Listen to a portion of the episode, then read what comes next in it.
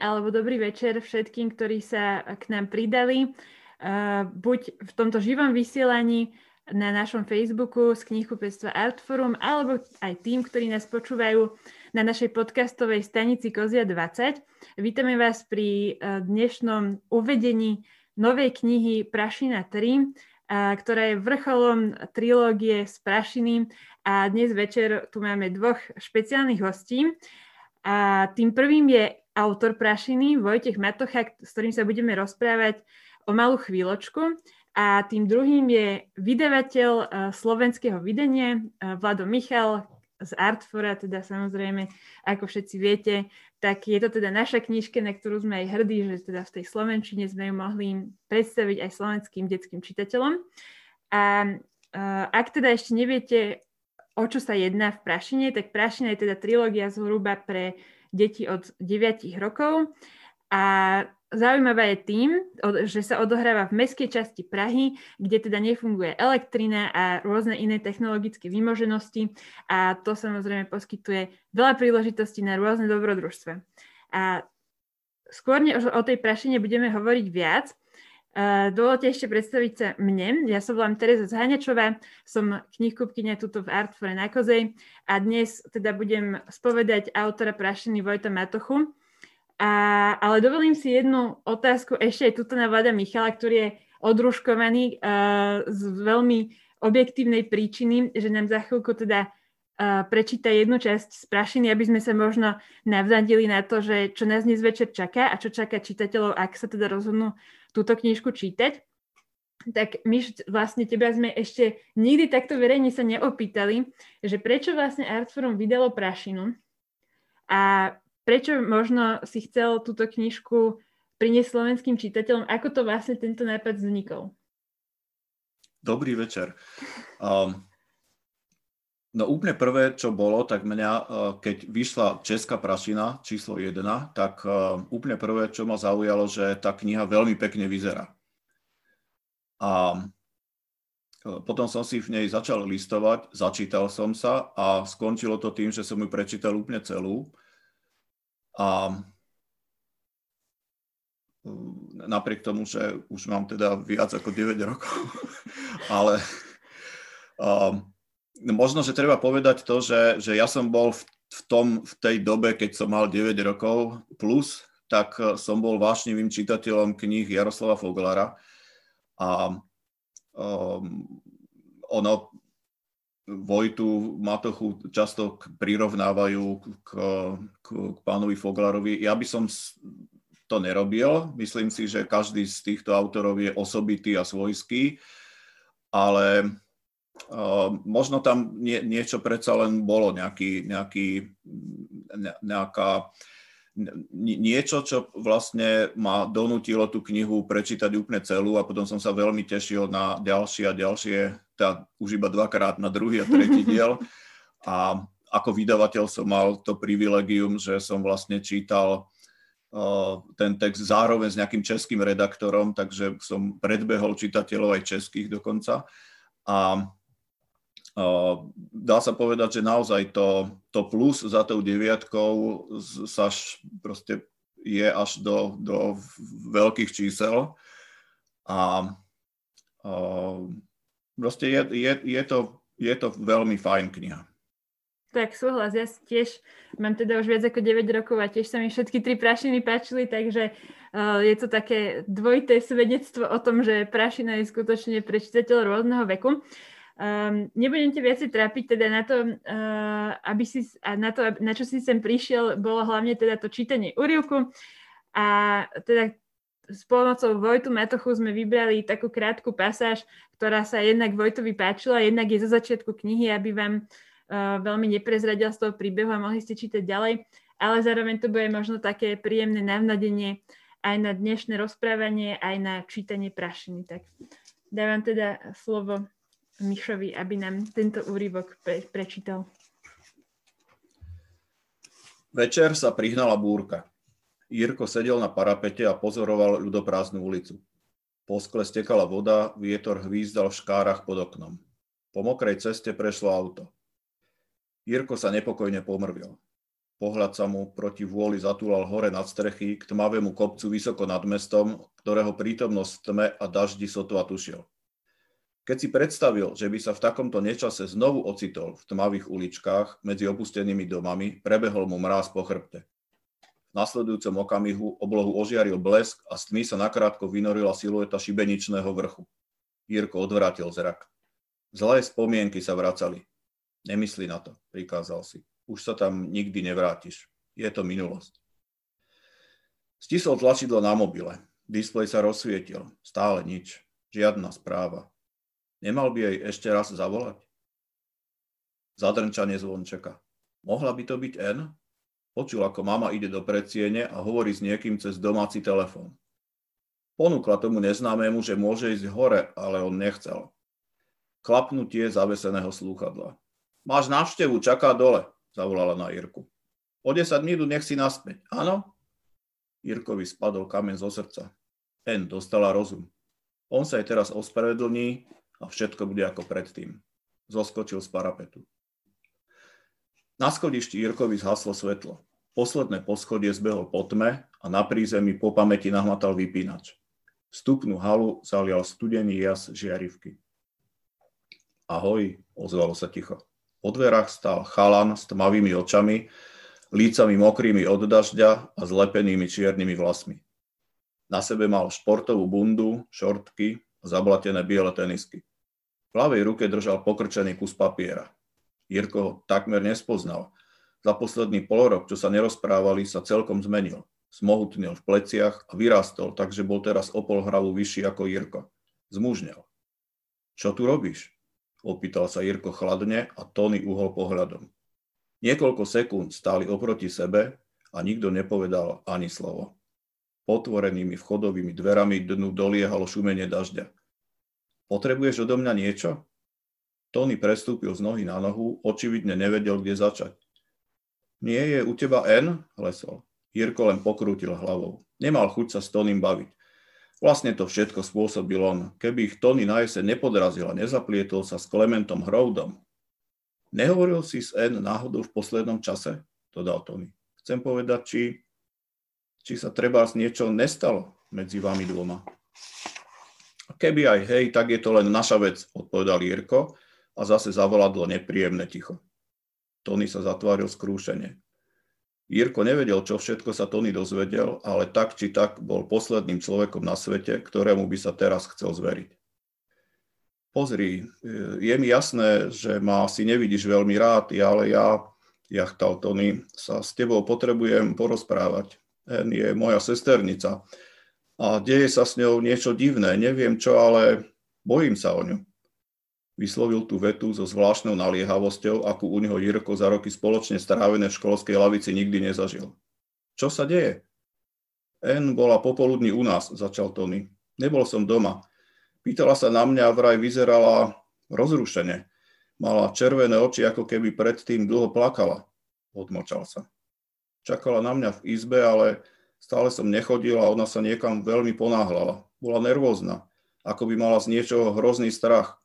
Jednoducho správala sa čudne. Ja som sa vrátil domov až večer, mal som tréning. Snažil som sa aj potom dovolať, iba že už mala vypnutý mobil. Znovu som u nej, zvonil som u nej, ale nikto neotváral. Trochu sme sa pohádali, to je všetko, uškrnul sa Jirko. Hm, neviem. Pozri sa na toto, zašepkal Tony a zdvihol ruku, v ktorej žmolil kus papiera. Nechala ho na stole, chcela, aby som ho našiel. Jirko chytil pokrčený papier. Bola to stránka vytrhnutá zo zošita, z oboch strán husto popísaná modrým atramentom. Nejaké matematické príklady, rovnice, Tonyho kostrbatý rukopis. Cez pôvodný text N načmárala čiernou, liehovou fixkou niekoľko krátkých viet. Nehľadajte ma, musím odísť. Zistila som niečo veľké. Postarajte sa o babičku. Jirkovi ani slovo. Dočítal odkaz až do konca a potom riadok poriadku ešte raz. Nemám z toho dobrý pocit, sa mu mal Tony prosebne. Možno, že dúfal, že Jirko konečne niečo povie. Nehľadajte ma. Jirkovi ani slovo. Čítal tie dve vety stále dookola. Nemohol od nich odtrhnúť zrak. Zistila som niečo veľké. Musím odísť. Odísť? Kam? Čo to má znamenať? Zavrel oči. Z hrôzou si uvedomil, že odpoveď pozná. Na námestí Míru sa ulice rozbehnú nahor po úboči kopca, domy sa zhrbia, zošedivejú, mesto zatají dých. Omietka popraská, chodníky sa stratia v tráve a poprehýbané ploty záhrad pokrie hrdza. Už nikdy sa tam nechcel vrátiť, ale to miesto sa mu znova vkrádalo do života. Ako keby odniekal z diálky zavanou zatuchnutý pivničný puch. Ako keby začul praskanie starých trámov, húkot kalnej vody a škrípanie okeníc. N odišla na prašinu. Tak tento dramatický záver úrivku, ďakujeme ti veľmi pekne, Mišo. Prosím. Uh, že, si nám, že si nám teda kúsok prečítal. Um, my budeme pokračovať teda s Vojtom Matochou, takže ak teraz diváci, ktorí nás sledujú naživo, majú na ňo nejaké otázky, tak ich môžete písať do komentárov a verím, že sa ku mne dostanú a že potom vlastne s Vojtom sa aj o nich budeme môcť porozprávať. A v prvom rade, Vojto, ako ti znela tá Slovenčina? Vítaj teda ešte, aby som ťa teda znovu uviedla. Sme radi, že si tu opäť s nami po desiatich mesiacoch. Ahoj, dobrý večer. Já jsem taky moc rád, že jsem tady znova po deseti měsících. Slovenština zněla nádherně. Někdy si donutili tvoji kolegové přečíst slovensky ukázku Prašiny v rozhlase. Takže musím říct, že teď to v originále znělo líp než moje slovenština každopádně. Fajn se to poslouchalo.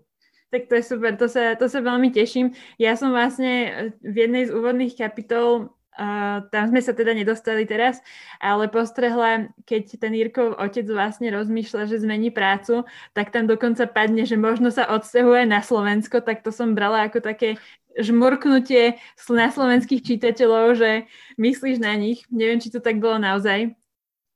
Tam to bylo něco jako na Moravu, anebo ještě dál na Slovensko. Áno, no. áno. tak to už ako, ne, brala som to teda tak pozitívne, nebrala som to, že ešte ďalej akože do nejakého zapadákové, ale skôr som to brala tak, že myslíš, že... Když už jsem to psal, tak už jsem věděl, že Prašina na Slovensku vyjde, tak je to takový pozdrav. Áno, áno. Tak za to ti naozaj, naozaj ďakujeme. A tiež vlastne, ja som otvorila prašinu vlastne najprv tú Česku, lebo som nemohla vydržať, kým vyjde tá slovenská niekedy v decembri minulého roka, vtedy myslím, vyšle. A prvá veta e, znie, niekto otvoril okno a do triedy sa vovalil horúci vzduch. A teraz si predstav, že ja som to otvorila v decembri v tej električke a toto som si prečítala. Tak e, tá prašina vlastne ma úplne preniesla zase niekam inam. Tak sa ťa vlastne chcem opýtať, že aké si mal leto, lebo predpokladám, že si ho asi strávil s prašinou. A ako sa ti písal tento závěrečný díl Prašiny? No ono, léto v Česku bylo samozřejmě koronavirové jako všude, ale o, takové to největší šílenství, které proběhlo někdy v tom březnu, dubnu, tak opadlo a léto bylo vlastně docela normální, až na to, že se v Česku nesmělo za hranice. Takže se mi podařilo procestovat v Česku i místa, na která bych se vlastně asi jinak nepodíval, protože by mě zlákalo něco zajímavějšího za hranicemi a spoustu času jsem tak trávil v české krajině a měl jsem čas psát. Takže pro mě vlastně ta koronavirová izolace byla, měla, měla spoustu výhod a myslím si, že nebýt koronaviru, tak bych to do letošních Vánoc určitě nestihl dokončit, teda do loňských Vánoc. Takže to mělo i svoje výhody. No, no tak to jsem ozaj, ozaj rada. A mal si možno nejaký taký špeciálny pocit pri tom, ako si písal túto trojku, vediac, že teda už ten príbeh uh, z Prašiny sa pomaly chýli ku koncu a že vlastne keď napíšeš tú poslednú bodku, tak uh, už to bude taká rozlučka? No, k tomu se možná ještě dostaneme. On ten příběh je sice uzavřený a s Jirkou a s N už se pravděpodobně nikdy nepotkáme, ale je možné, a já nevím, jak moc smím naznačovat, že možná se ještě na Prašinu někdy v nějaké jiné podobě vrátíme. Takže já jsem se ještě neloučil úplně s Prašinou, spíš s tím příběhem. A pro mě bylo nejtěžší udržet ten příběh, aby už nějakým způsobem, aby se dál nerozbíhal, aby tam nepřibývalo postav, zápletek, případně otázek, které by, na které by bylo potřeba nějakým způsobem odpovědět. Takže jsem si jsem se snažil a dával jsem si pozor, aby ten příběh už nějakým způsobem konvergoval k cíli a abych abych ten příběh zkrátka udržel pod kontrolou, aby mi příliš nerozkošatěl. Takže když jsem to dopsal, tak jsem měl takový ten úlevný pocit, že to opravdu je za mnou. Mm-hmm. Měl jsem radost z toho, že se to podařilo dokončit a hlavně, že jsem ten příběh nějakým způsobem ukočíroval a udržel ho pod kontrolou. Ja si myslím teda, ak môžem tak za seba povedať, že sa ti to veľmi dobre podarilo, lebo pamätám sa, že predtým takmer rokom, kedy sme sa takto videli v livestreame uh, spoločne, tak sme sa bavili o tom, že či sa teda napríklad ten Tonda alebo v slovenskej verzii Tony, že či príde nejaký taký ešte uh, uzáver, alebo teda či sa vráti vôbec do toho príbehu, lebo sme vedeli, že tam to skončilo tak nejak neslavne a, a tak ďalej. Takže ja teda skromne za seba poviem, že mne sa zdá, že sa ti to fakt podarilo. A musím povedať, musím povedať, že tá trojka, dnes keď sme sa o tom rozprávali, že uh, mne to prišlo ako veľmi zaujímavá časť a je to určite veľmi náročné, aby aj pre spisovateľa, aby vlastne to, to napätie a ten príbeh, aby sa vlastne vo všetkých dieloch udržal uh, čitateľov buď či už v tom napätí, alebo aby skrátka tá kvalita možno tak nejak neklesala. Ja mám pocit, že, že sa ti to podarilo, takže to je, to je za mňa veľmi, veľmi zaujímavé a veľmi aj pozitívne samozrejme pre všetkých čitateľov. To, to jsem rád. Ještě k tomu Tondovi. Uh, Tondův ten nějaký dramatický oblouk samozřejmě v tom prvním díle začal a v druhém díle jsme se k Tondovi vlastně příliš nevraceli. Jsou tam o něm nějaké dvě, tři zmínky a já jsem ho tam potřeboval vrátit, protože ten Tonda projde nějakou proměnou během, během té první a vlastně i druhé knihy, i když tam není. A potom ta proměna teda vyjde najevo v, tom, v té první polovině třetího dílu a on vlastně dostane nějakou šanci získat odpuštění, anebo možná sám odpustit, když to tak řeknu. Takže ten Tonda byl poměrně důležitá postava pro mě a mě bylo vlastně líto, že v druhém díle jsem na něj neměl prostor. Ale tam ten příběh měl takovou jako dynamiku a takový spát, že kdybych tam jako vedle řešil nějakou vedlejší postavu, tak by to tomu samozřejmě ublížilo. Mm-hmm, súhlas. Ja akože, áno, čitateľský pohľad opäť musím s tebou súhlasiť, ale chcela by som sa ešte vrátiť uh, možno na začiatok tej prašiny. Včera som si pozrela ešte nejaké rozhovory s tebou a ty si tam vlastne uh, opisoval to, ako sa vôbec prašina jedna dostala k vydavateľovi, ako možno uh, ten uh, príbeh toho, tohto príbehu alebo život tohto príbehu vlastne začínal, tak moja otázka znie, že ako vlastne tebe Prašina vstúpila do života, ako ťa ovplyvnila ako človeka a ako spisovatele? No tak já jsem před Prašinou spisovatel v první řadě vůbec nebyl. Takže pro mě vlastně ty uplynulé, no jsou to skoro tři roky dneska, protože Prašina česky vyšla v březnu 2018, tak ty tři roky mi do značné míry teda obrátili život z nohama, protože do té doby jsem psal něco sám pro sebe, do šuplíku četlo to pět lidí a ani ve snu mě nenapadlo, že jednoho dne tady budeme vést mezinárodní rozhovor o zahraničním vydání Prašiny. Takže mezi tím už jsem byl v televizi, byl jsem v rozhlase, v mnoha denících, a vlastně jsem musel odpovídat na otázky, na který, když jsem tu prašinu psal, jsem sám odpověď ani neznal. Takže jako jak mě napadlo psát prašinu, já vlastně ani nevím, když jsem ji začal psát, tak to prostě tak nějak bylo ve mně a pustil jsem se do toho. A ptají se mě, jako jestli jsem už od toho přemýšlel, jako jestli píšu pro nějakou cílovou skupinu a já musím potom vysvětlovat, že vůbec ne, že moje cílová skupina byl šuplík a že teď jsou to jako živí lidé, takže pro mě se během těch pár let změnilo vlastně úplně všechno. Samozřejmě taky mám daleko méně času na všechno, protože kromě mé jaksi day job, denní profese, kdy jsem programátor a manažer v IT firmě, tak teda po večerech ještě píšu a zkrátka změnilo se toho hodně. Tak myslím si, že aj tí, ktorí čítali, verím, že tí, ktorým to pôvodne možno bolo určené tomu detskému a mládežnickému čitateľovi, že tiež prašina nastúpila do života. Um, chcela by som možno pokračovať tým, že by sme sa pobavili už konkrétne o tej prašine trojke, keďže tu vlastne dneska tak nejak uvádzame. U nás na Slovensku je teda dostupná už asi dva týždne. A toto je tá knižka, môžete vidieť. Uh, opäť ju ilustroval Karel Osoha, ktorý ilustroval aj predchádzajúce prašiny. A myslím si, že to, že to je veľmi dobré. Ako vlastne v úvode spomínala aj Mišo, tak tá vizuálna stránka bola mm, jednou z tých prvých vecí, ktorá ho oslovila na tejto knihe. Ale chcem sa ťa spýtať, keď si už písal teda túto trojku, Uh, aj som ti to tak nejak načrtla v tom maili, že mne sa tak zdá, keď sme sa bavili pred, uh, pred touto diskusiou, že mne sa tak zdá, že aj to tvoje písanie sa tak nejako posunulo, čo ako ty si vlastne tak nejak nepriamo možno potvrdil, že pred Prašinou si vlastne ešte ani nebol spisovateľ, ale zároveň sa mi zdá, že uh, aj, tie, aj tie postavy dospelí však áno, trošku aj zostarli, že či možno si uvažoval nad tým aj tak, že tej Prašine 1, keď ten čitateľ mal, ja neviem, 9-10 rokov, tak teraz už vlastne má o tie 2-3 roky viac a či možno si nad tým rozmýšľal aj takto, že ako keby tá prašina musí s tými čitateľmi trochu aj rásť. No, ona ta prašina je skutečně jako vážnější a temnější s každým dílem. Ale ono je to taky způsobené tím, že prašina je trošičku i příběh toho, jak se z toho naivního kluka stává už ten trošičku dospělý. A asi neprozradím moc v té úplně závěrečné scéně třetí prašiny.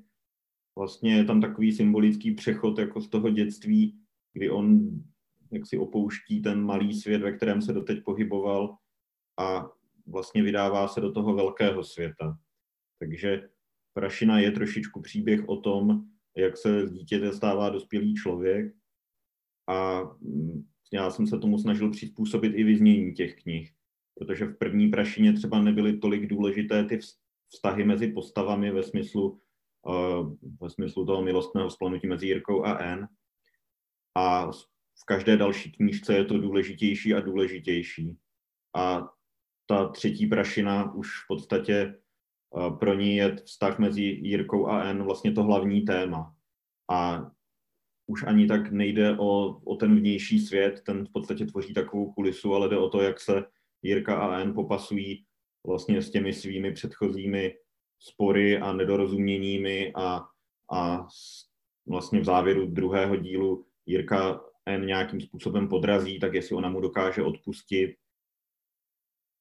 Takže o, k té tvé otázce myslím si, že, že Prašina o, jako dospívala spolu s tím čtenářem, protože i ty postavy během těch tří knih nějakým způsobem dospěly. Uh-huh.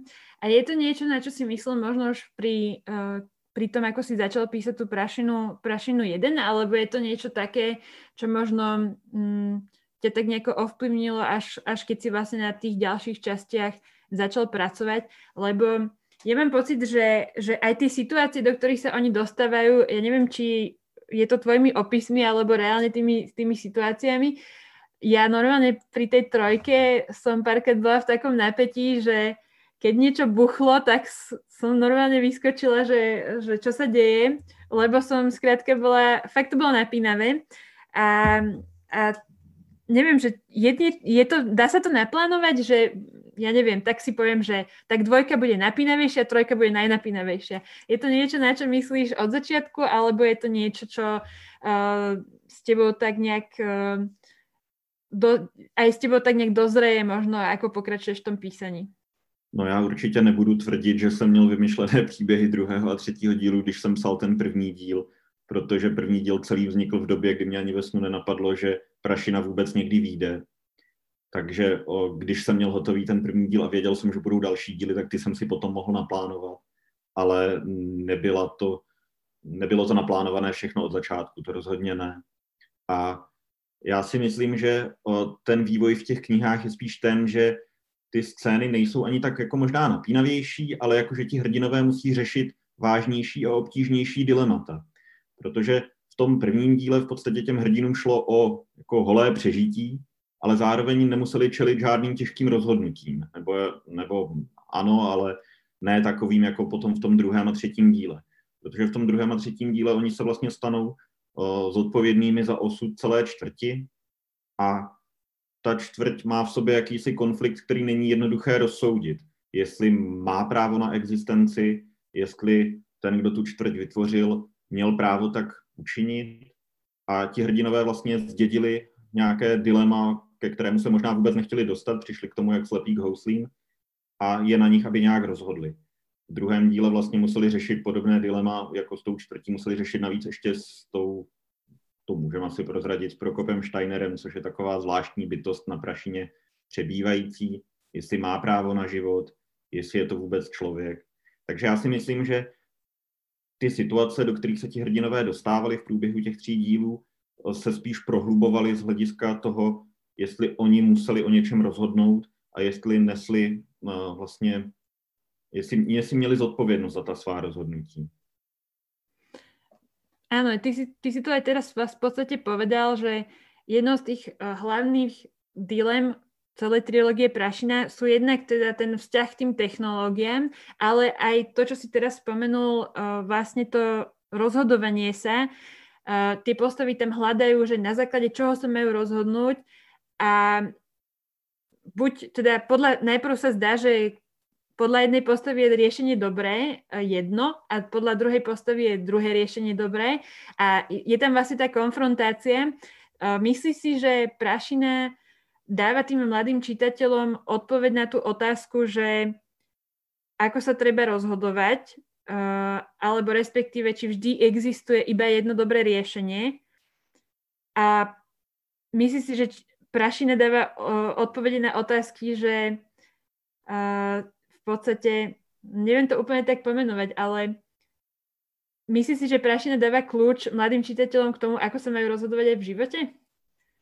Asi takto zjednodušeně povím. Já si myslím, že jako v každé dobrodružné knížce je několik úrovní textu a čtenář, kterému je 9-10 let, tak uh, žije tou stránkou, na které se nachází, žije tou akcí, tím napětím a možná tyhle jaksi přesahy vnímá víc potom dospělý čtenář. A já jsem se snažil, aby, aby ta dilemata, která před ty hrdiny stavím, aby nebyla jednoznačná, aby, aby se nedalo jasně říct, že tohle je správné a tohle je špatné a aby i dospělí lidé, kteří si prašinu přečtou, se o ní mohli pobavit a každý na ní měl jiný názor, aby, aby prašina nebyla černobílá, protože ona skutečně není, tam není jednoznačné, co je dobro a zlo.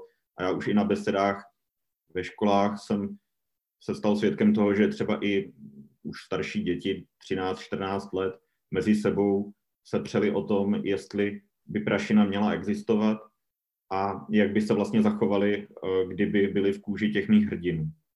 A bylo strašně zvláštní to sledovat, jaké, jaké argumenty ty děti přinášely a jak, jak to dokázali prožívat, tu diskuzi potom.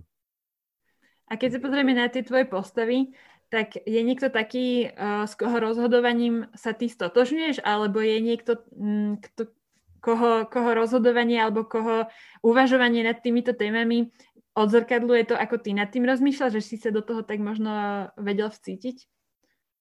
No, z hlediska toho rozhodování mi bližší Jirka, který je bláznivě zamilovaný do N a v podstatě poslední dva díly už dělá všechno jenom proto, aby ochránil před jí samotnou. A on, on tu odpovědnost vlastně nechce, ho, ona ho děsí a rád by se jí zbavil. Tím, že by třeba i rozhodl o tom, že prašina přestane existovat. Zatímco N je ta, která má jasnou vizi, chce, chce tu odpovědnost, je si jí vědoma, naopak jí ta odpovědnost dává nějaký pocit výlučnosti. Takže ta N je pro mě postava, kterou vlastně trošičku obdivuju, ale myslím si, že z hlediska jaksi těch voleb a toho rozhodování mám blíž Kirkovi určitě. Preto mám úplné pochopenie. Tiež som sa teraz zamýšľala, keď som sa ťa to opýtala, že čo by som ja povedala a tiež by som asi povedala toho Jirku. Ale um, môžeme pomaly, už, už začali chodiť nejaké otázky teda od uh, našich divákov, tak môžeme sa možno dotknúť toho, čo si aj ty povedal, že si vlastne, uh, pokiaľ si dobre pamätám, tak tie predchádzajúce prašiny s tými si chodil aj e, do škôl, do knižnice, tak, že si reálne stretával s tými čitateľmi, ktorí uh, čítali Prašinu, tak sa ťa chcem opýtať, aké to teraz je, keď vlastne nie je vôbec možnosť sa s týmito čitateľmi stretnúť, možno získať nejakú zase spätnú väzbu, či ti to chýba, či je to, alebo aký máš z toho ako autor zážitok z vydania knihy počas takejto doby a potom vlastně na to bude eh, nadvezovat už aj otázka z publika. No mě ty besedy hlavně vždycky nabíjely energií. Já když jsem tam přišel a ty dvě hodiny jsem tam stál před 60-70 dětmi a s nimi jsem nějak interagoval, tak jsem vždycky odcházel a bušilo mi srdce a měl jsem takový obrovský adrenalin a strašnou chuť hnedka si sednout a začít něco psát, když jsem viděl, jak to ti fanoušci jako prožívají a jak jsou ochotní se o tom bavit a jak je to strašně, jak je to strašně naplňuje. Ale zároveň um, já jsem strašně citlivý na, na jakoukoliv kritiku. A stávalo se mi, že třeba jako jedna holčička z těch 70 se přihlásila a řekla, mně se nelíbí, že na první stránce používáte jednou slovo táta a jednou otec. A já jsem z toho byl jako zmatený, tak jsem se jí ptal, ona mi to nějak vysvětlovala. A pak jsem byl třeba jako den, dva úplně paralizovaný z toho, že existuje tady nějaká čtenářka, které se to nelíbilo a jak bych to měl teda příště udělat líp. Takže já vlastně ani nevím, jestli jsem ten introvert, co si chce někam zalézt a psát si něco sám pro sebe, nebo ten extrovert, který potřebuje kontakt s lidmi. Já jsem něco mezi a besedy mi sice na jednu stranu chybí, na druhou stranu necítím potom takový tlak a můžu psát svobodněji. Já když jsem psal první prašinu, když jsem vůbec nevěděl, že to někdo bude číst, tak jsem psal úplně svobodně s tím, že mých pět čtenářů uh, mi to nejspíš pochválí, protože mě mají rádi. A teď jsem najednou věděl, že to budou číst tisíce lidí a to mě trošičku svazovalo. Takže tím, že ty besedy nebyly, tak mě to možná paradoxně i pomohlo, že jsem si mohl říkat, no dobrý, jako budu psát tak jako vždycky a, a on to třeba nikdo nebude číst, no. což jsem si teda asi jenom nalhával. Tak to určitě. Ak teda si všetci, ktorí si kúpili prašinu, uh, ju aj prečítali, tak uh, myslím si, že dosť veľa ľudí ju aj reálne prečítalo. Ale tú otázku predchádzajúcu som sa opýtala kvôli tomu, že otázka z publika znie, uh, akú si dostal za tie roky najlepšiu otázku alebo reakciu od čitateľov. Čiže spomenul si možno tú, ktorá ťa až tak nepotešila, ale publikum sa pýta na tú, ktorá ťa potešila. No, na besedách standardní otázka bývala, jestli Messi nebo Ronaldo. Skutočne? A to pritom strašně se ani nějak výrazné... Ne, to je, to je taková ta proskušující otázka, kterou děti zjišťují, jestli spisovatel je normální člověk. A když jsem na tuhle otázku dokázal odpovědět, tak oni pochopili, že jsem jako relativně normální a byli ochotní se se mnou potom bavit i o té knize. A pak ještě jedna kuriozní otázka. Ptala, ptalo se mě nějaký chlapeček v jedné knihovně, kolik je mi let. A té paní učitelce, která tam tu třídu do té knihovny přivedla, to přišlo jako nějaká asi jako špatná otázka, tak mu vynadala tam před všema a říkala, jaké hloupé otázky pokládá. A zavládlo úplné ticho v té knihovně, až pak najednou jiný chlapeček zvedl ruku a zeptal se, kolik vážím. A to byla taková krásná jako sabotáž, tak to byly takové nejlepší otázky, co jsem dostal. Jinak samozřejmě spousta jich byla i o prašině, ale tyhle byly takové nejkurioznější. A stalo sa ti niekedy, že ťa mm, nejakou otázkou o prašine aj tí tvoji čitatelia zaskočili? Že si si povedal, že to ako autor si sa nad tým doteraz nezamýšľal takto? To je dobrá otázka. No, mě, občas tu a tam někdo hledal záhady, asi i tam, kde třeba se mi původně ani nezamýšlel. Třeba na prašině je velmi zvláštní počasí. A jeden uh, tazatel měl nějak jako pocit, že to počasí sleduje nějaký zvláštní rytmus a že to nějak vysledoval v těch knihách a ptal se mě, jako jestli opravdu to tak je a že jako tam ty bouřky chodí s nějakou periodou hodinovou a něco, tak je, jestli je to záměr, tak to jsem teda jenom zůstal na něho hledět. Záměr to není. Takže asi tak, no.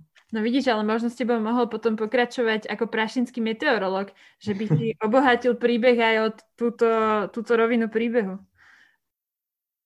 Či to tě nelákalo už potom?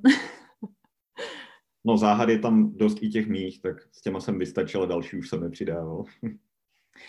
Uh, vrátim sa ešte k tomu, čo sme sa bavili, že ja som mala pocit, že teda ten príbeh naberá na takej komplexnosti a to nielen v tých postavách a možno aj v tom napätí, ale uh, s každým dielom som mala pocit, že som objavila nejakú novú časť tej prašiny, o ktorej som nevedela predtým, že existuje, lebo možno si ju tam nespomínala, alebo neviem, možno som si iba nevedela predstaviť, ako veľmi veľká tá prašina je. A Eh, k tomu vlastne smeruje moja otázka, že či neplánuješ možno tak pre fanúšikov nejakú mapu prašiny. Vieš, že by sme si to dali ako plagát do izby, naj, najzretejší a najskalnejší fanúšikovia v 90. rokoch sme mali spevákov a teraz by sme mali deti roku 2021 by mali teda prašinský plagát. Na tým si no, S mapou prašiny je to komplikované. Já mám nějaké náčrtky, ale zároveň já jsem se snažil, aby prašina působila jako místo, ve kterém je snadné se ztratit. A někdy jsem záměrně měnil světové strany v těch svých popisech, aby ten, kdo si tu mapu bude kreslit podle toho, jak já to popisuju, aby, se, aby, aby mu to nefungovalo, aby prostě dospěl do nějakého sporu, do nějakého konfliktu, aby zjistil, že hrdina jde na sever a teď se objeví jako jižně od nějaké lokace, od níž měl být na sever třeba. Takže já jsem tam záměrně vkládal takové jako matoucí popisky, aby ta prašina získala na té složitosti a aby se v ní čtenář ztrácel úplně stejně jako ta postava. A filmaři po mně kdysi chtěli, a tím dám mapu prašiny a já jsem jim musel teda vysvětlit, že žádná mapa prašiny z tohohle důvodu nikdy nevznikne.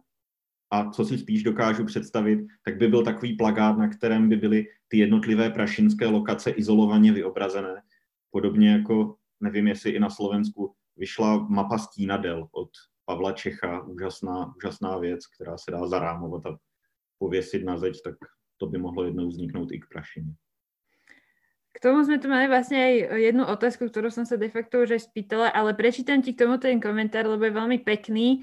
A je od Ivánky, ak som správne pochopila, tak to je uh, už dospeláčka a píše, prašina je úplne super, milujem ju. Rada by som sa autora opýtala, či si pri písaní sám kreslil nejaké skice prašiny, aby sa tam vedeli jeho hrdinovia pohybovať, tak to už si čiastočne odpovedal. Pretože to prostredie je uchvatné a veľmi príťažlivé. Podzemné chodby, uličky, námestia, nadzemné cestičky, skvelé. Rada by som si to prečítala očami dieťaťa, lebo ja ako dospelá som bola pri každej knihe napätá ako struna. Čo potom deti? No, chudáci deti, že? Ale tak já zdravím Ivanku každopádně. Já si skici nemůžu kreslit, protože výtvarně jsem totální antitalent a sám bych nedokázal si nakreslit nic, co by ve mně vyvolalo nějakou atmosféru. Já si musím všechno jenom představovat. A strašně moc děkuji Karlovi Osohovi za to, že on ty moje představy dokázal do těch ilustrací vytvořit tak, že, že, že to zkrátka odpovídá. Já jsem si Prašinu skutečně takhle představoval, jak on i v těch svých ilustracích pojímá. Ďalšia otázka k prašine. Uh, chcela by som sa ťa opýtať, keď teda prašina funguje na tom, že tam nie je tá elektrina a nefunguje tam telefón, nie je tam signál, uh, nedá sa tam zorientovať, skrátka človek je úplne odrezaný. A vidíme, že teraz žijeme obdobie, ktoré je veľmi, veľmi naviazané na tie technológie, obzvlášť pretože je teraz tá korona a že mnoho vecí sa presunulo online. Vlastne dospeláci robia z domu online, robia všetky nákupy online a deti sa učia online. Sme sa bavili, že vlastne ani v Česku ešte nie sú otvorené školy, do veľkej miery ani na Slovensku. Tak čo si myslíš, že ako, ako by počas korony obstala prašina? Že bolo by to pre nich práve také, že, že však vlastne nič sa nezmenilo, že fungujeme tak ako doteraz alebo by to nejako pocítili podľa teba viac, že sú, že sú odrezaní? Že čo si ty o tom myslíš? Že, Já si myslím, by... že na Prašině žijí bytostní introvertové a že na Prašině je takový trvalý lockdown. Že ti lidé o, jsou zvyklí na tu sociální izolaci a naopak ji vyhledávají a to je důvod, proč žijí na Prašině.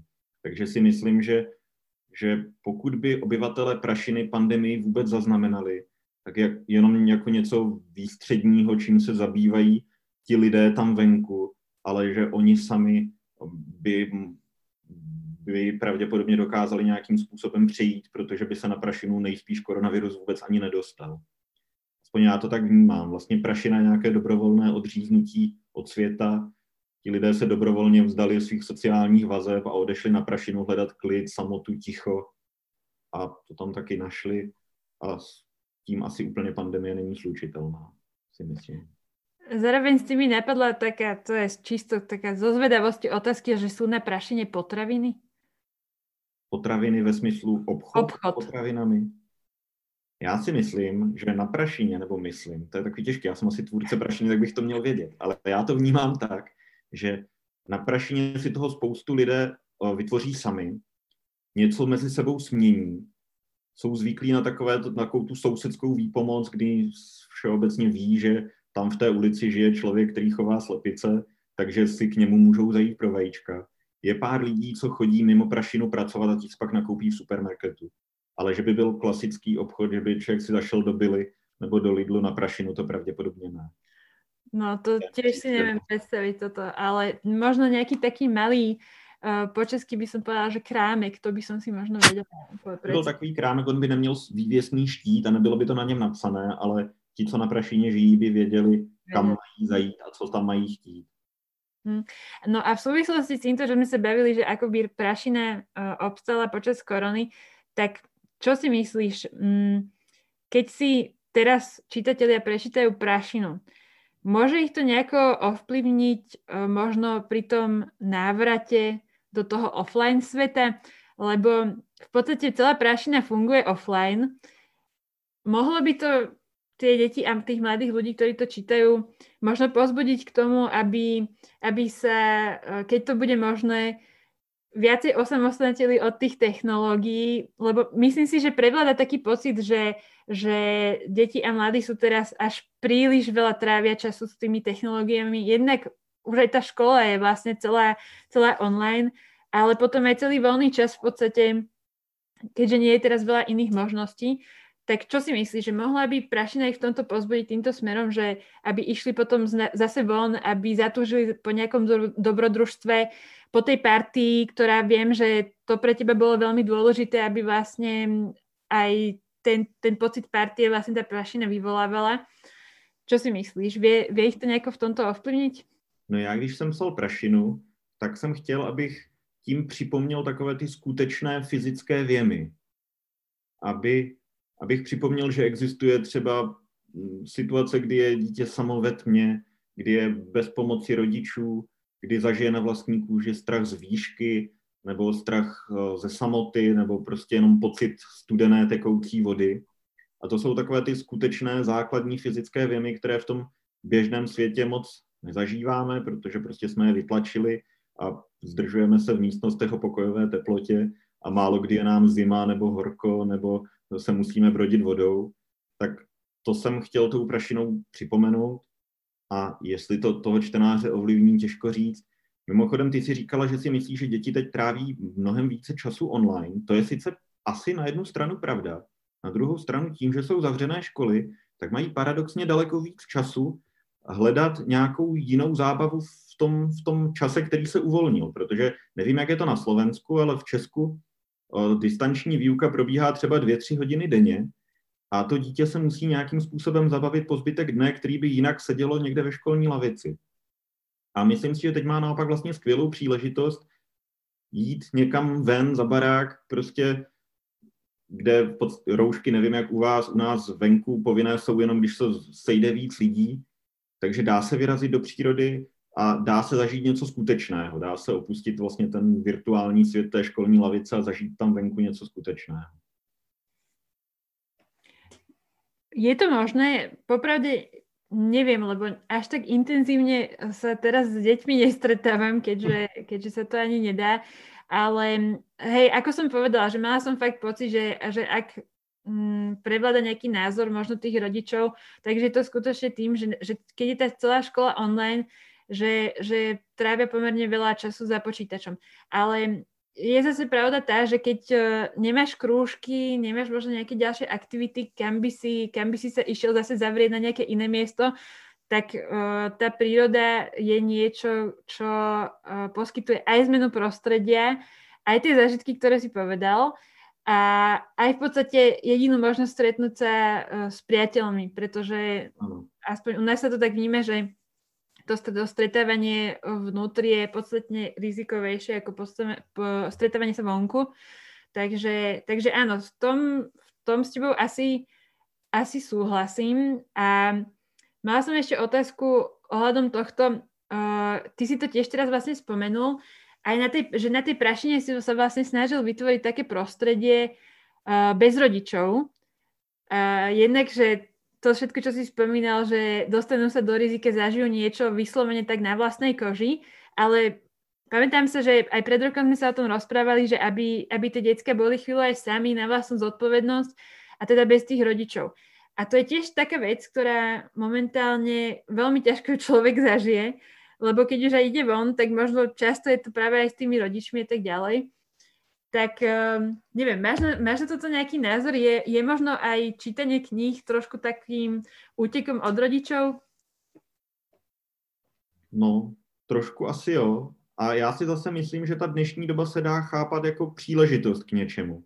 Že naopak děti teda strávily ty svoje dvě, tři hodiny na té distanční výuce a rodiče teď chtějí pracovat a vlastně není důvod, proč by 11-12 leté dítě teď šlo někam samo ven, někde na vesnici a trávilo čas venku, naopak neorganizovaně. On ten neorganizovaný čas je strašně cený, na tom stojí scouting vlastně.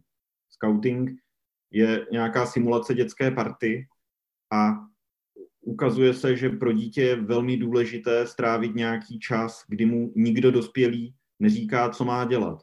Protože ve skautu jenom starší dítě vede mladší děti.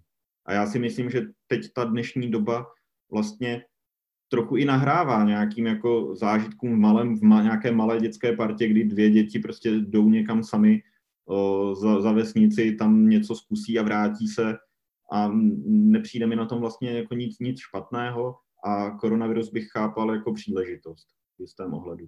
Děti tráví mnohem méně času školou, tak můžou zažít i ten skutečný svět tam venku. Máme tu hneď aj reakciu na, eh, na eh, čas stravený bez rodičov. A musím povedať, že to napadlo aj mne, pri, hlavne pri čítaní tej trojky. Komentár znie, Troška si rypnem. Ja ako dospelák som sa celý čas zamýšľala, prečo nikdy neutekali Jirkovi rodičia na prašinu hľadať svojho syna. Ja som si to tiež všimla teraz pri tej trojke, lebo on tam myslím, že dokonca až deň a pol, ak nie dlhšie, strávi na prašine. Dokonca je tam aj jedna príležitosť, ako môže dať rodičom vedieť, že aha, ja som tu, uh, žijem, nebojte sa. A on to neurobí a vlastne ani v knihe nie je žiadna stopa po tom, že by ho tí rodiče zháňali, takže to ma vlastne celkom zaujalo. Ale ešte komentár pokračuje. Deti sa zamýšľajú aj nad tým, uh, každé dieťa dúfa, že ho mama a otec zachránia, keď bude treba, no tu rodičia zlyhávali. Neverím, že nejaký rodič by nezburcoval políciu, keby mu dieťa neprišlo v noci domov. Rada by som vedela, či si to autor uvedomil, ale jednoducho to nechal tak, doufajúc, že to čitateľom nenapadne. No, autor si to samozřejmě uvědomil a zároveň dobře věděl, že nic nekazí dobrodružství tak jako rodiče. A rodiče vždycky stojí mezi nebezpečím a dětským hrdinou. A prostě by to tu knížku zkazilo, no. Takže jako to je nějaká hra, na kterou čtenář musí přistoupit. A v podstatě není jiná cesta. Samozřejmě já jsem se v prvním díle rodičů Jirky zbavil tím, že jsem je poslal na dovolenou, ale nemůžu je posílat na dovolenou v každé knížce, takže jsem tak nějak doufal, že mi to čtenář promine. A zároveň on ten Jirkův otec je taková zvláštní postava, které uh, záleží velmi na tom, aby uh, jak si nedošla újmy jeho pověst uh, důstojného advokáta a aby neutrpěla jeho prestiž. Takže v tom druhém díle, kdy eh, Jirka je vlastně odvlečen na prašinu, tak ten Jirkův otec eh, nějakým způsobem, když té knížce to není, eh, vystupoval proti tomu, aby zburcovali tu policii hned, protože by tím vlastně vyšla najevo vazba mezi ním a tím uprchlým vězněm Jáchymem Novotným, jehož teda dějová linka v tom druhém díle začíná. Takže to bylo nějaké takové moje vnitřní odůvodnění. Jinak samozřejmě chápu, že že pisatelka by asi vyrazila zachraňovat svoje dítě na prašinu. Já bych asi taky vyrazil, ale zároveň by to skazilo to dobrodružství. Inak zaujímavé, že máme zatiaľ komentáre od samých dospelých ľudí. A tak dúfam, že, dúfam, že aj nejakí čitatelia mladší prašiny nás teraz sledujú. Um, dobre, ešte, ešte, máme, ešte máme trochu času, takže ešte sa, ešte sa môžeme uh, pýtať ďalej. A chcem sa ťa spýtať, či si niekedy uh, rozmýšľal nad tým, že toto by som veľmi rád povedal o prašine a nikto sa ma to neopýtal. No.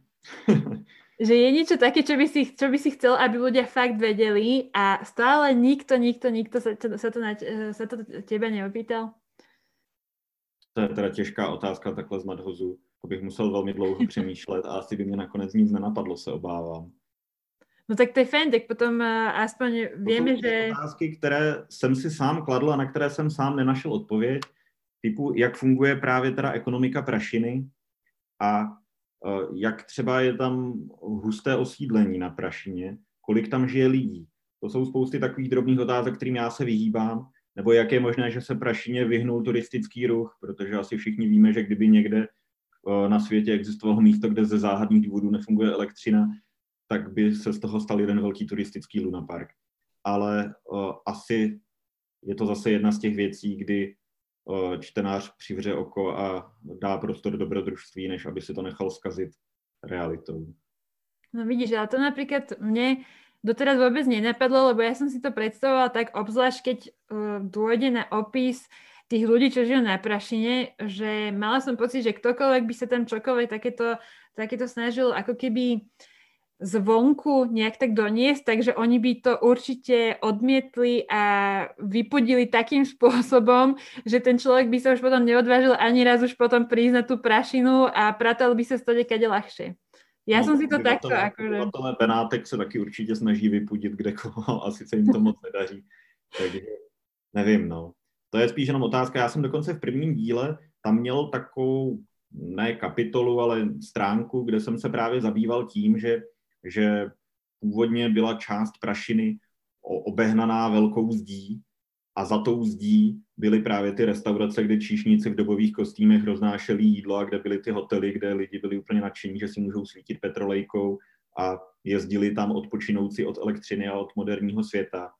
A nakonec jsem usoudil, že jsou věci, na které je lepší neupozorňovat a tenhle odstavec jsem škrtl a už jsem pak té myšlence nevracel. Mně se strašně líbila představa, že Jirka před někým prchá těma tmavýma uličkama, teď doběhne k nějaké zdi, tu zeď překoná a na druhé straně najednou teď tam jezdí uh, bričky a jsou tam pánové v kloboucích a užívají si asi jako ve Westworldu v tom seriálu, uh, že tam je takový jako ostrov 19. století v Praze. Ale to už bylo asi moc přitažené za vlasy a do toho jsem se nakonec nepustila. Tu stránku jsem škrtl. Na tým som niekedy aj rozmýšľala, že či tá prašina vyslovene funguje tak, že keby si preliezol ten pomyselný plod alebo skrátka takú nejakú hranicu prašiny neviditeľnú, takže či ti to fakt akože hneď napríklad ten signál nabehne, že či je to skrátka tak ostro vymedzené, ano. lebo ono tým, že vlastne aj v tých uh, troch častiach tá prašina sa za rôznych okolností niekedy rozpína a niekedy naopak scvrkáva, tak potom som skôr nadobudla dojem, že, že to nie je jasná čiara, že teraz som na prašine a tu nič nefunguje a spravím dva kroky a už nie som na prašine a všetko funguje. No ta hranice je určitě ostrá a já se těším na filmovou scénu, ve které N jede na kole ulicí, na které svítí lampy a ta tma jí dohání. A já jsem určitě chtěla, aby ta hranice byla ostrá, ona se sice prašina nějakým způsobem rozpíná nebo smršťuje v závislosti na počasí, ale chtěl jsem, aby byla jasná hranice mezi tím, co je prašina a co prašina není. Aby právě mohlo vzniknout nějaké pnutí mezi těmi dvěma světy a aby bylo jasné, kdo jsou my a kdo jsou oni a aby ty dvě skupiny lidí se od sebe vlastně tím technologickým pokrokem mohly postupně vzdalovat a to vlastně umocňovalo ten konflikt mezi nimi. No a to je inak výborné, že si spomenul uh, teraz to filmové spracovanie, lebo presne to som sa ťa chcela opýtať. Ako sme na tom s tým filmovým spracovaním? Kedy sa na to môžeme tešiť? Uh, lebo určite uh, verím tomu, že čitatelia, ktorí si obľúbili prašinu, tak sa s ňou nebudú chcieť ešte tak rýchlo rozlúčiť, ale budú sa tešiť na čokoľvek, čo ešte uh, s prašinou bude súvisieť niekedy v budúcnosti. Tak povedz nám, ako ste na tom s tým filmovým spracovaním prašiny? Tak k té otázce, jestli se můžeme těšit, tak těšit se stále ještě můžeme. A platí, že Eh, na filmu se pracuje, vzniklo už několik verzí scénáře, ten se postupně piluje, dávají se dohromady finance. První verze scénáře, která měla dvě a tři čtvrtě hodiny, tak tu už se podařilo trošičku seškrtat, aby měla únosnou délku na dětský film, ale jsme stále na začátku a je potřeba dát dohromady dost financí, to samozřejmě neřeším já, ale producent. A pokud se podaří, tak by letos mohlo proběhnout natáčení. Takže by během jara proběhly castingy a vlastně na konci léta, začátku podzimu, kdy se odehrává první díl, by se potom dalo natáčet a pokud se podaří, tak koncem roku by snad Prašina mohla být v kinech. Ale je tam samozřejmě celá řada překážek, které bude potřeba překonat. A teda môžeme sa tešiť na uh, tri filmy, z každej časti Prašiny by mohol byť jeden film, tak? Si to nejako môžeme predstaviť, alebo ešte je to tajné? To můžeš představovat, já si to tak taky představuji, ale je lepší uh, myslet na ten nejbližší cíl a o těch dalších zatím možná ani nepřemýšlet. Takže teď cílíme na první film, který bude podle prvního dílu a pokud film bude mít úspěch, tak by samozřejmě mohl přijít druhý a třetí. Dobre, tomu rozumiem. Zamýšľam tu ešte jeden komentár, takisto od dospelého človeka, dokonca od rodiča, ktorý súvisel s tým, čo sme uh, povedali predtým. Píše, Prašina bola super, prvý aj druhý diel, tešíme sa spolu s deťmi na tretiu časť. Čo sa týka hľadania detí rodičmi alebo políciou na Prašine, Uh, mohlo by kľudne prebiehať a nemuselo by to skaziť knihu, keďže je prašina metúca a asi by nejaký čas hľadanie vôbec nemuselo byť úspešné. Takže to je taký možno návrh, že ako sme mohli uspokojiť obidve stránky čitateľskej obce, aj rodičov, aj detí, aj spisovateľa. Ona ta kniha je psaná z pohledu toho dítěte, takže jestliže si pisatelka chce představovat, že to pátrání probíhalo, tak může ale pravděpodobně teda ti, kdo pátrali, tak Jirku ani N nenašli v těch, v těch dvou knihách. Hej, a zdá se, že ani Jirka s N nevěděli o tom, že po nich, že po nich pátrají. Hej. No a ty si nám úplne uh, v úvode diskusie naznačoval, že možno sme sa s tou prašinou ešte definitívne nerozlúčili. Tak sa chcem spýtať, že či to súviselo s tými filmami, alebo či možno plánuješ už nejaké nové uh, spisovateľské uh, dobrodružstva, ktoré budú súvisieť s prašinou, alebo celkovo, že čo teraz môžeme ešte, na čo sa môžeme tešiť od Vojtecha Matochu, ktorého sme si všetci oblúbili ako nášho uh, spisovateľa uh, detských dobrodružných knížiek. No, já teď jsem na začátku, píšu si osnovu dobrodružné knížky. To je jeden takový projekt, to je samozřejmě běh na dlouhou trať, bude trvat ještě mnoho měsíců, než něco takového vznikne. Tam si pohrávám s takovou myšlenkou, že děti se vydávají na takový puťák, na, nevím, jak je to slovensky, čundr, vandr. A, a tam se něco odehraje, ale zároveň s tím já si pořád uvědomuju, že svět prašiny uh, má ještě obrovský potenciál a že i v těch třech knihách pořád zůstaly takové odbočky do tmy, které se nevysvětlily.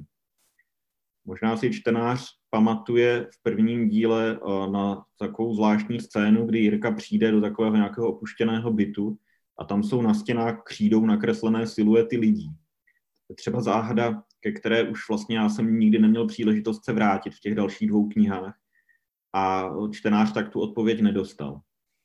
A takových je tam několik, možná tři, čtyři. A jednak je kam navazovat a jednak ta sama atmosféra prašiny se ještě podle mě úplně nevyčerpala a příběh Jirky a N se třetím dílem nepochybně uzavřel, ale teď vlastně s Karlem Osohou a s nakladatelstvím Paseka zvažujeme takový zvláštní projekt. Já možná zatím nesmím úplně naznačovat. Asi to nebude vyloženě klasická knížka ve smyslu prózy, bude to něco trošičku jiného a pokud se zadaří, tak by na konci tohoto roku to mohlo existovat. A nějakým způsobem by to obohatilo svět prašiny, ale nebyla by to klasická kniha. Tak ja teda vôbec netuším, že uh, čo, máte, čo máte v pláne, ale začala som tajne dúfať, že by to mohlo byť komiks. To by si ma fakt potešil. No tak to ja práve nesmím ani naznačovať. Dobre, tak nenaznačuj, nebudeme ťa uvádzať do rozpakov, aby si neprezradil niečo, čo nemáš. K tomu tvojmu písaniu máme ešte otázku ďalšiu z publike. Znie takto. Musíš vedieť, ako kniha skončí skôr, ako ju začneš písať? Ano, to je naprosto nezbytné. Já jsem dřív psával tím způsobem, že jsem se nechal unášet dějem, že jsem postavu vlastně vrhl do nějaké situace a teď jsem sledoval, jak reaguje. A většinou vzniklo něco naprosto surreálného, prostě bez expozice, kolize, krize a katastrofy. A když jsem psal Prašinu, tak jsem právě úplně změnil způsob, jakým jsem psal. A Prašina byla první kniha, u které jsem si jasně rozplánoval, že bude mít přibližně 20 kapitol a co se ve které z těch kapitol má odehrát. Takže já jsem ten typ spisovatele, ten plotter, co musí dopředu vědět, co se ve které kapitole plus minus odehraje. A myslím si, že vlastně v tom žánru dobrodružné knížky to možná ani jinak nejde, protože existuje nějaké tajemství a to tajemství je potřeba během té knihy odhalit a není možné, aby ho spisovatel vymýšlel za pochodu. Ta druhá varianta, kdy spisovatel jak si dostává postavu do nějakých svízelných situací a sleduje, jak ta postava bude reagovat, to jde možná v nějaké psychologické literatuře pro dospělého, ale v dětské knížce, která má tajemství a je to vlastně tím pádem skoro detektivka, to, to nejde. Tam je potřeba všechno vědět dopředu. Hmm, áno, tomu rozumiem, že keď začínaš písať uh, tú jednu knižku, že tam už musíš vedieť, čo ako pôjde, trošku si to naplánovať a určite vedieť teda, ako to, ako to skončí. Ale myslím, že v úvode si spomínal, že uh, nemal si úplne premyslenú tú trilógiu až do konca. Čiže tam, tam vlastne bolo ešte pre, nejaké takéto premýšľanie za jazdy, alebo ako to mám povedať? No ona první kniha uh, by fungovala i sama o sobě a nepotřebovala by druhý a třetí díl.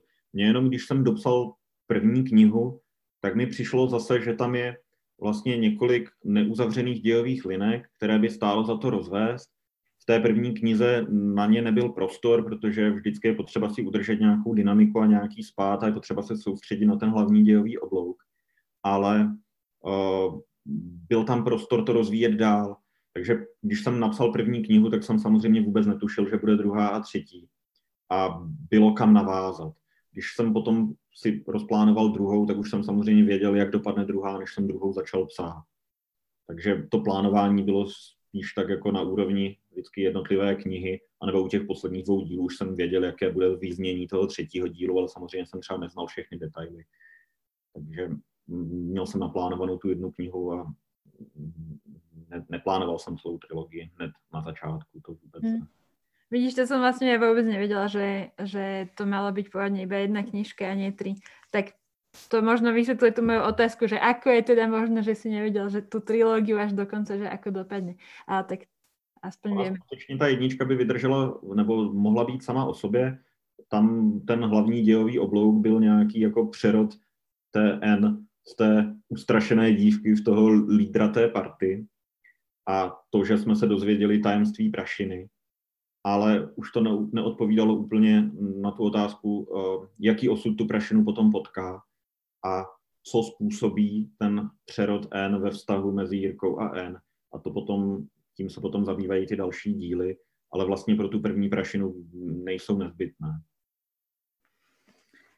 Blížime sa pomaly ku koncu, už sme teda, už sa rozprávame zhruba hodinku, takže možno by som položila poslednú otázku z publike. Zdá sa, už eh, nejaké ďalšie otázky nemáme. Takže ja sa ťa chcem opýtať, že teraz, keď tú trilógiu Prašina máš spisovateľský za sebou, tak či je nejaká taká časť alebo obdobie písania, na ktoré tak spomínaš najradšej, alebo či máš nejakú obľúbenú časť z tej trilógie. Uh, ako, to, ako to ty vnímaš, na, na ktorú pasáž máš nejaké také najkrajšie spomienky? No já osobně mám nejraději ten druhý díl, Černý Merkury, protože pro mě osobně má takovou nejhutnější atmosféru. A ta závěrečná scéna v té spálené Jeremiášce v té věži, do které uhodil blesk, kdy N jde rozdělat oheň na vrchol věže a pak vlastně se stoupí dolů za Jirkou Prokopem Steinerem a Jáchymem Novotným a vede tam takový dialog, ze kterého vlastně vyplyne, vyplyne že, že N má jako daleko větší vazbu na tu prašinu, než jsme možná čekali, tak to je moje úplně nejoblíbenější pasáž a nevím, jestli to z toho čtenář jako navnímá, ale pro mě, když to čtu, tak je to pro mě nejsilnější pasáž ze všech těch tří dílů. Super, tak to teraz asi sa normálne k tomu, k tomu vrátime a prečítam si to znova, keď si to takto vyzdvihol. Um, dobre, ja myslím, že mohli by sme pomaly ukončiť túto našu debatu. Ja som, ja som veľmi rada, že sme sa mohli opäť spojiť a porozprávať o jednej z mojich obľúbených detských kníh. Um, teším sa skutočne na to, že čo ešte od teba si budeme môcť prečítať niekedy, niekedy v budúcnosti. A pozerám sa na to s takým optimizmom, uh, nie so smutkom, že sprašina skončila, ale že teda verím a dúfam, že a ešte lepšie dokonca aj, aj s Karolom Osohom sa budeme môcť tešiť na nejaké, na nejaké nové, pekné a dobrodružné príbehy, ktoré sa dúfam budú páčiť nielen nám a nielen dospelým, ktorí sa k nám dnes pridali a napísali nám do komentárov, ale aj tým deťom, a, a ktoré, si, ktoré si obľúbili prašinu a ktoré si verím, že obľúbia aj ďalšie tvoje knižky. Tak... tak já děkuji, já budu taky věřit a doufat a, a držte nám všichni moc palce a třeba to dobře dopadne a něco vznikne. Určite áno, tešíme sa aj na knižky, aj na filmy a dúfame, že, buď, že čoskoro sa dozvieme o nejakých uh, nových postupoch v týchto, v týchto veciach a že už nebudeš musieť byť dlho taký tajomný, ako si musel byť dnes. Uvidíme, ano. Já moc děkuji za rozhovor a zdravím všechny na Slovensko a všichni si vzájemně držme palce. Áno, tak snáď, snáď uh, korona čoskoro skončí a s Vojtom sa stretneme, stretneme aj na Slovensku. A prajme vám teda ešte pekný večer. Ďakujeme, že ste boli s nami túto hodinku, či už v live streame, alebo na našej podcastovej stanici Kozia 20. Uh, odporúčame vám, uh, ak nás počúvate v podcastoch, určite si preskrolovať aj na ďalšie naše podcastové relácie. Um, nájdete tam veľmi veľa zaujímavých uh, rozhovorov, aj knižných ukážok, takže vás určite pozývame započúvať sa aj ďalej. Ďakujeme, Vojto, že si s nami bol. Prajem ešte, ešte pekný večer a učíme sa s tebou aj s našimi divákmi a poslucháčmi a prajeme príjemné čítanie prašiny. Jo, jo, mějte se krásně, ahoj. Dovidenia.